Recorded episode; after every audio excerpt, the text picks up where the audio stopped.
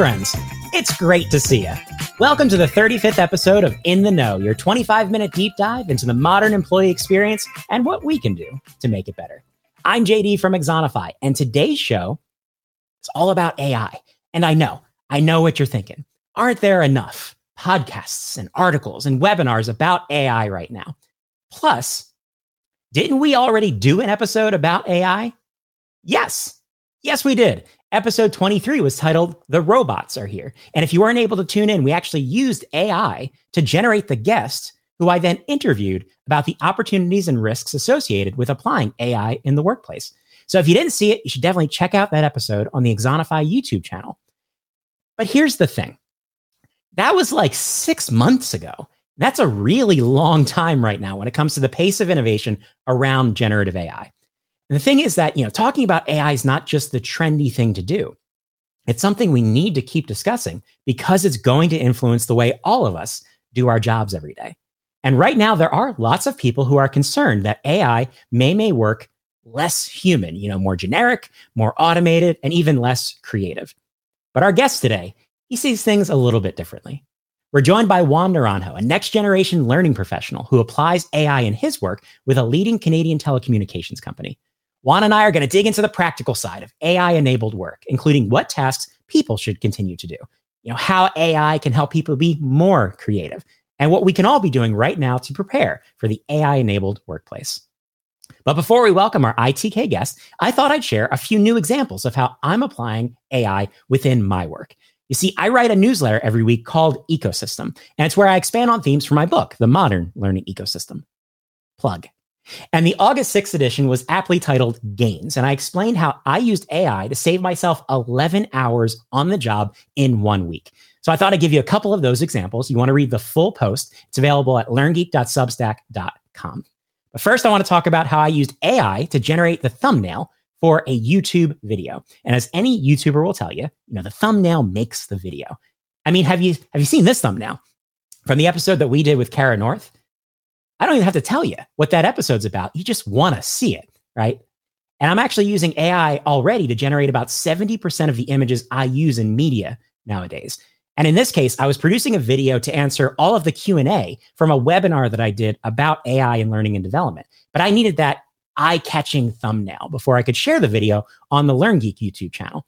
So what I did was I jumped over to Bing Image Creator and I entered the prompt a variety of robots staring into a white circle. Five seconds later, I had this image. I then photoshopped myself into that circle space, added a few filters, a little bit of text. Voila, attention grabbing thumbnail. Who wouldn't want to see what was going on in that video? Right. I know. I also use Gen AI to summarize the content that I share in Slack every day within my team. Now, I share a lot of articles from across the marketplace, videos, research reports, and the truth is people just don't have time to consume all of that content. So what we did was we applied the same generative AI we used to automatically build assessment questions to automatically summarize content within Slack. So for example, here's Red Thread Research's brand new 30 page research report into the learning technology marketplace. Everyone should check it out. And here's the AI generated summary of that report. And what the bot did was it distilled down the key points from the document, you know, from an article, from a video into a simple bulleted list. Now, it doesn't include all of the detail, what it does is it gives you enough context to understand is this something that's relevant to me? And should I consume the entire piece of content, which everyone should in the case of the Red Thread Research Report?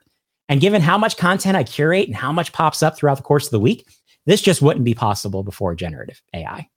And the last one I want to talk about is audio, specifically voiceover. Voiceover is one of those tasks that is very quickly being overtaken by AI. Because a lot of times you just need a voice, not necessarily a performance. And we've actually been using AI generated voices here on ITK for several months. I mean, remember that episode with Kara North that had the really cool thumbnail? That show included a narrator that was entirely synthetic. In the past, it would have taken hours of scheduling, recording, editing to create those voiceover assets. And in this case, it just took minutes using ElevenLabs to generate Victoria. Isn't that right, Victoria? That's right, JD. And thanks for having me on your show. Thank you, Victoria. And that's just a few quick examples of how I'm using AI to make myself more productive in my own workflow. So, how are you using AI as part of your job right now? Let us know in the LinkedIn chat. Share some of your best examples. But now let's welcome our very human ITK guest, Juan Naranjo. Juan works in the Canadian telecommunications industry, leading a team focused on next gen learning.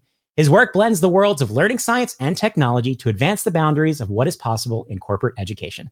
His team has successfully deployed a proof of concept for a virtual learning assistant, an immersive VR course for field technicians, and the integration of the company's LXP into the employee's native tools.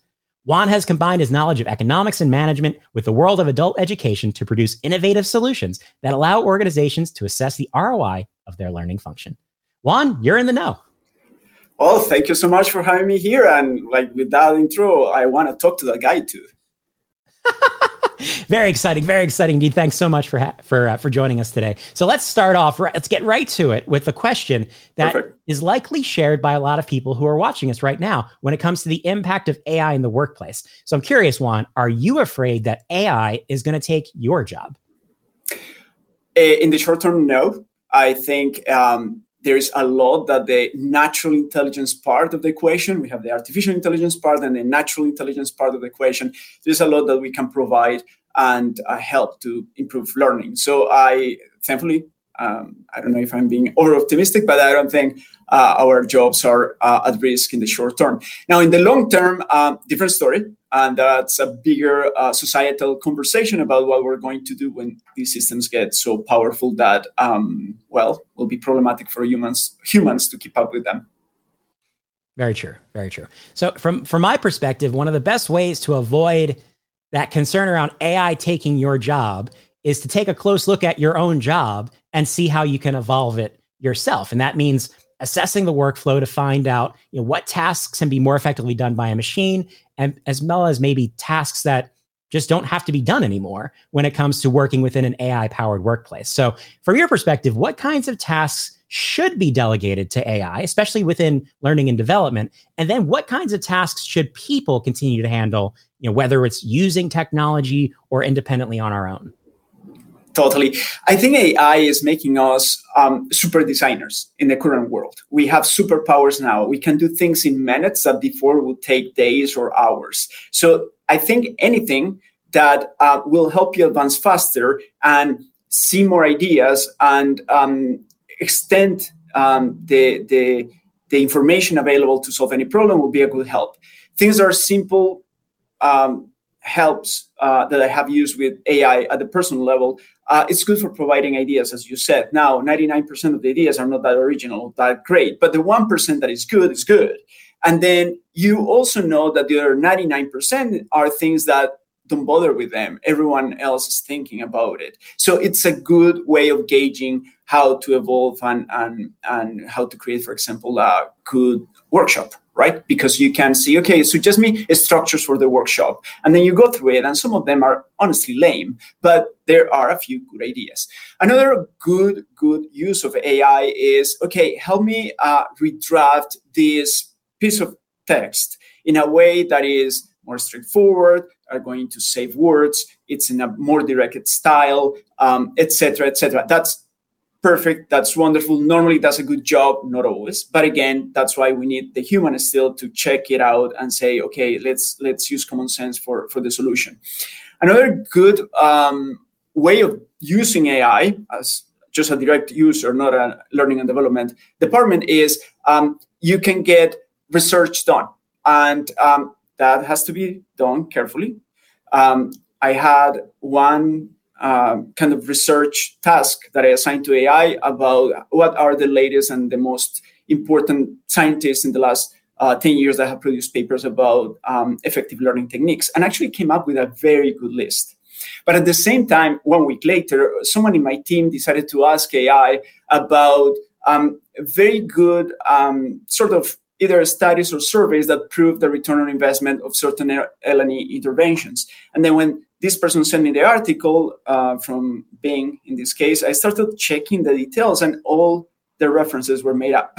right? So it can go terribly wrong. You have to know how to use it. So that's at the personal level. At the organizational level, as an LID and the department, there are a lot of things you can do. I don't know if you want me to get into those ones now. Uh, give us one example. Perfect. I think you mentioned one of the most powerful ones, which is um, script or text to voice solutions. It allows you to create um, voiceovers for all your web-based training assets, which we couldn't dream about before because it was extremely expensive. Like making voiceovers for our WBTs before, if we wanted to do the whole thing, was like more than half a million dollars. Now it costs us just a couple thousand just to do the whole thing. For videos, also is great. You put in the script, you get the script in like the voiceover for whatever video you created, and you also can get the French Canadian version of it. So, and then you can edit and you can redo things. Uh, so um, it's very powerful in that sense. Um, it saves a lot of money in studio time, in hiring vendors who are specialized in voiceover, etc., etc. That's one example. I have a few others. Yeah, I think I think what you really nailed in those examples is it's important to not think of AI as one thing, or even as generative AI as one thing, because its level of capability and quality in a variety of different tasks varies just like a person does, right? You don't generally work with a person who's just amazing at literally everything that they could possibly do at work, right? Someone's an amazing visual designer, but maybe they're not the greatest writer or researcher. Someone's a great researcher, but they can't Photoshop. That's just not what they do. So it's kind of, I look at it similarly to say, know, how does it function within each individual task? And as a result, how can I leverage it for those purposes? And that's why I like to share those examples from the top of the show, which is I'm using kind of similar brands of technology, but in very pointed ways to get specific outcomes that are enabling me to do my job differently. So I wanted to see when it comes to the creative side of work, and you mentioned this a little bit, I'm curious, is there a particular example or process that you've worked through that leveraged AI to help you be more creative in the work that you were doing? Oh, yeah, absolutely. That's a great question. Um, yeah, we have a few examples. One of them is um, one of the designers in my team was trying to find a very specific type of photograph and went through all the iStock repository and couldn't find exactly what he needed or wanted. So he got, um, I think it was DALL-E, to generate an image. And then that image um, was okay, but then downloaded the image, modified it. The basics were right. It was exactly what he was looking for. Again, the execution wasn't quite there, but Photoshop took care of the rest. So, um, meaning the human with the Photoshop took care of the rest. And then the image was excellent, perfect, something that before we could not have had. Like we would have had to hire a photographer and get the exact shot we wanted, and it would have taken forever, and we would have had to go through, you know, you know, companies. You have to go through RFPs and RFIs and things like that, SOWs and horrible other horrible bureaucratic acronyms all the time. but uh, with this, you you save time there. Also, in terms of tweaking text, which can be very creative, you're stuck with your style, and then you ask it, okay, could you write it as if you were a person in this type of job? Or a person with this type of personality, just to play with it. And sometimes comes back with really, really interesting ideas. The other thing that is very interesting too is that the tools we're using, um, like Creative Cloud, um, like Storyline, etc., they're adopting all the AI um, tools within them. They're in suite. So um, we have used um, uh, the, the capabilities within Creative Cloud that I think is Firefly, what it is called. I, you know, I speak Spanish. I sometimes call it Firefly. Sometimes uh, is uh, Fly Fire, but you know, it's Firefly. So it's okay. Thank you. so basically, um, you get the images. The the thing is already embedded in the system, and it's just having the openness or leveraging it when you need it. So those are some other examples that we have used it for uh, creative work. We have used it also to brainstorm ideas. So we're in a brainstorming session and we use it as another uh, person attending. And then we put part of the text of the brainstorming and say, hey, do you have more ideas about this? Um, it's very bad at it. it's getting better. The ideas, as I said, are very um, cheesy, um, not very innovative. But again, you never know. Sometimes you run into stuff that is interesting. Again, the 10% of value it adds is, is very valuable. And the other, the other 90% is, uh, okay, whatever. It's just average.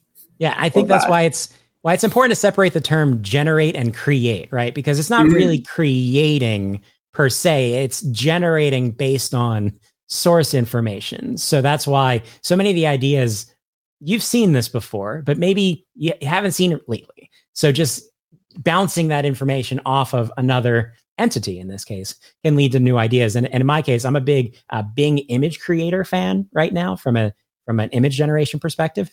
And uh, I did a workshop earlier this week uh, based on my book that was entirely themed to Back to the Future.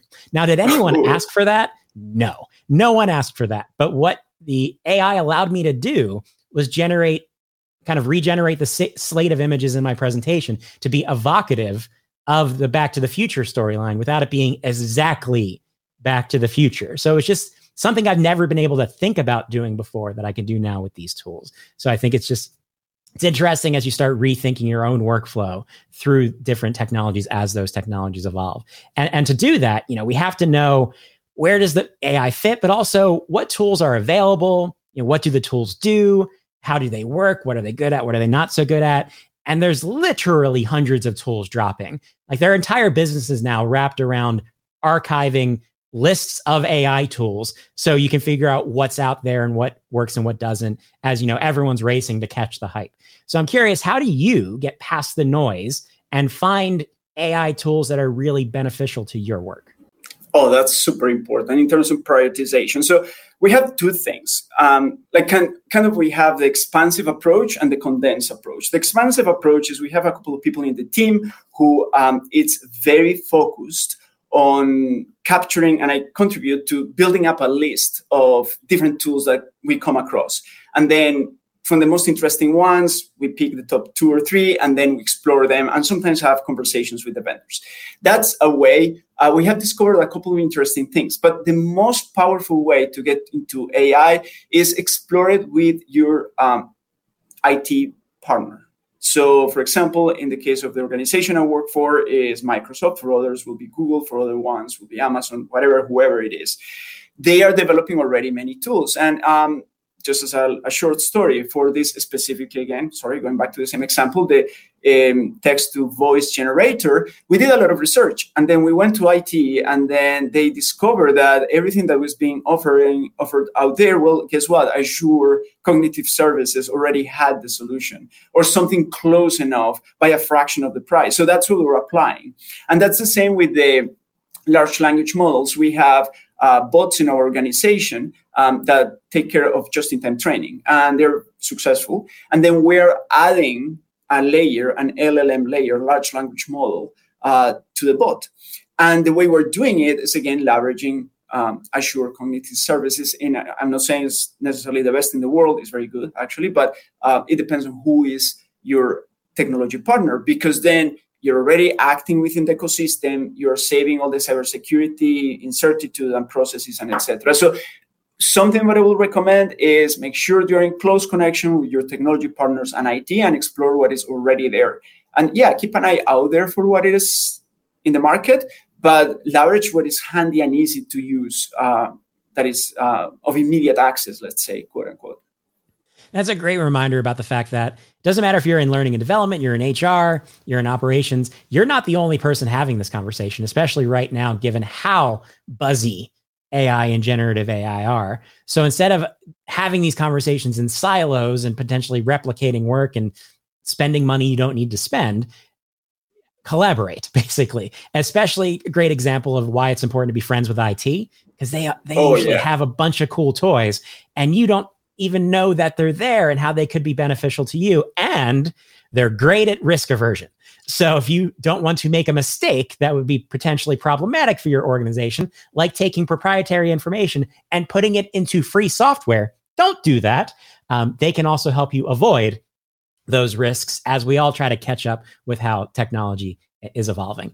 And then there's something that you mentioned earlier that I want to dive into before we run out of time, which is the idea of equity and, and fairness. And I think that's a big mm-hmm. role within technology and how we can leverage technologies to make sure everyone gets a chance to do their best work. And I think AI really is going to help us elevate equity within the workplace. So I'm curious to get your thoughts on on how AI can help make the workplace more fair and equitable for everyone. Oh, absolutely. It's uh, democratizes access to many resources that were not available before. And um, you may be, as you said before, short in one skill set, but you have this wonderful idea in your mind. but you're short in certain skill set, maybe visual design, and you're an excellent writer, or the opposite. Now you have a more kind of equal opportunity to do things because these tools can help you in the areas you're a little bit weaker.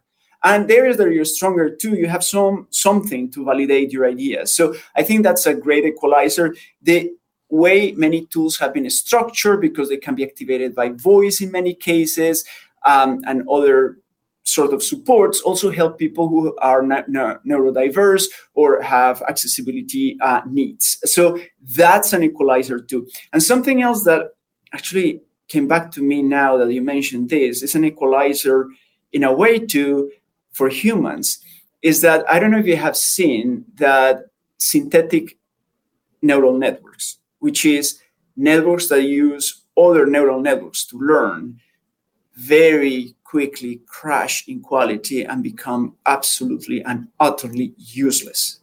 So the human input is very important always. We give us all of us um, faith and hope because what happens is these networks completely depend on human input. And as soon as that human input kind of decreases or becomes less creative or etc., they just get stuck in the same and same and same ways until eventually the system implodes. So in terms of equalizing our life and our natural intelligence with artificial intelligence, that's an equalizer too. It's a lot like the Fast and Furious franchise, as it were. You know, it starts out with a deep, heartfelt story that also involves car racing. And then at some point by the 10th movie, they're in outer space and you don't know how we got here. So it's a lot of those same diminishing returns. And I think, again, great points about that kind of equalizing nature of technology. And two of the things I've seen recently that I think are just simple but uh, astounding is one, translation. How much faster translation's getting to the point where it's of the quality that you need to make it a meaningful kind of improvement to your your workplace. And I know how many times in my career we've had to make decisions around you know which languages will we translate content to or make available to people and you know we're going to do the the four most popular or the ones that are required by regulators why can't it be every language that someone might need because you know one person may need it doesn't mean that they're not deserving of it. So that and then reading levels another one we talked a lot about where ai has the ability to reinterpret as you mentioned information into different styles. So maybe someone that doesn't have substantial reading skills can actually now consume content that was written in a lot of legalese or by people who aren't familiar with different reading reading uh, preferences. Uh, so now you know everyone can consume the same content, but consume it in a way that makes sense to them. So I, that's some of the stuff I'm most excited about when it comes to kind of the application of AI in different parts of the workplace. And, and I'm curious to get. I have one more question for you before we we uh, get out of here. There was a question that came up in a recent panel that I was doing around AI, and someone asked the question, you know, with how fast things are moving, should I just wait? Right? Should I just wait six months, 12 months to really get involved in the conversation? Are things going to be settled down there? Um, is it a waste of time to dive in right now? So I'm curious, based on how you see the technology evolving and how we started our conversation about you know the impact now versus the impact in the future. You know, how should people be preparing? Should people wait, or should people be you know, diving into this conversation right now? Have to beat me here. No way in hell. like you cannot wait. You have to be in it. You have to understand it. Even if you're not doing everything, you need to be with the flow. You need to understand what's happening again because the uses you get for AI are very organic, very adapted to your individual organization as to you as a person. So no, like I, I think AI precisely because it advances very quickly, it's a very good idea to be super connected to it, knowing what's happening. Don't overwhelm yourself. Don't try to understand everything because it's physically impossible. But stay tuned to the things that may affect your profession, that may make the work of your people better. Like to your point, you think, I think I write great. And then you put it through the engine and say, okay, put it at a nine grade level so anyone can understand what I wrote, and you discover, oh my gosh, it could have been way simpler and more straightforward. So that's with everything. Just be playful, try everything, and enjoy it. And uh, stay tuned. Don't disconnect yourself. It's the worst mistake you can make.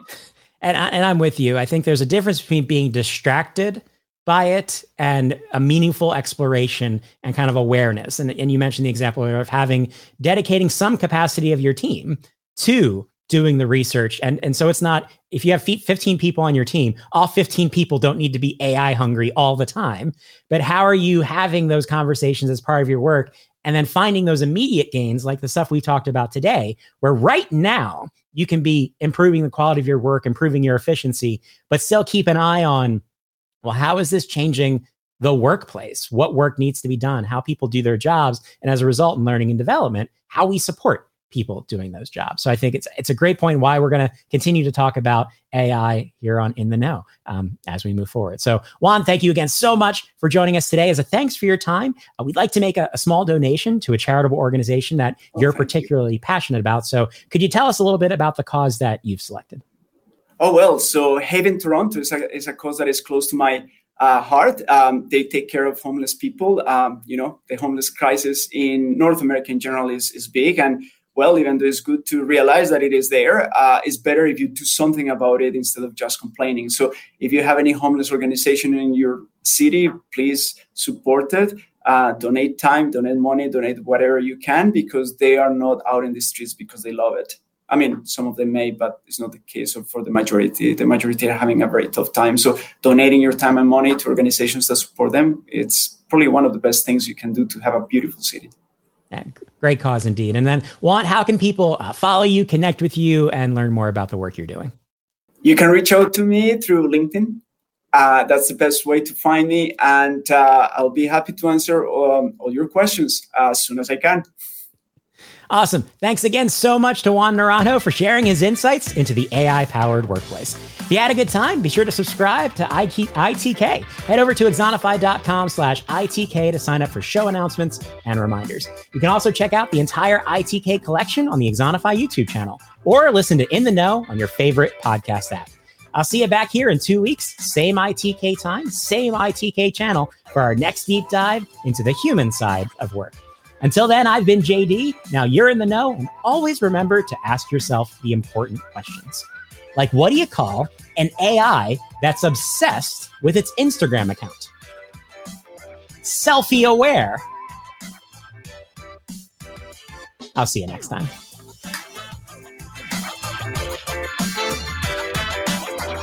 In the Know is produced by Sam True, visual design by Mark Anderson. Additional production support by Risha McCutcheon, Andrea Miller, Malia Bernard, Tung La, and Megan Kay. The show is written and hosted by JD Dillon. ITK is an Axonify production. For more information on how Axonify helps frontline workers learn, connect, and get things done, visit axonify.com.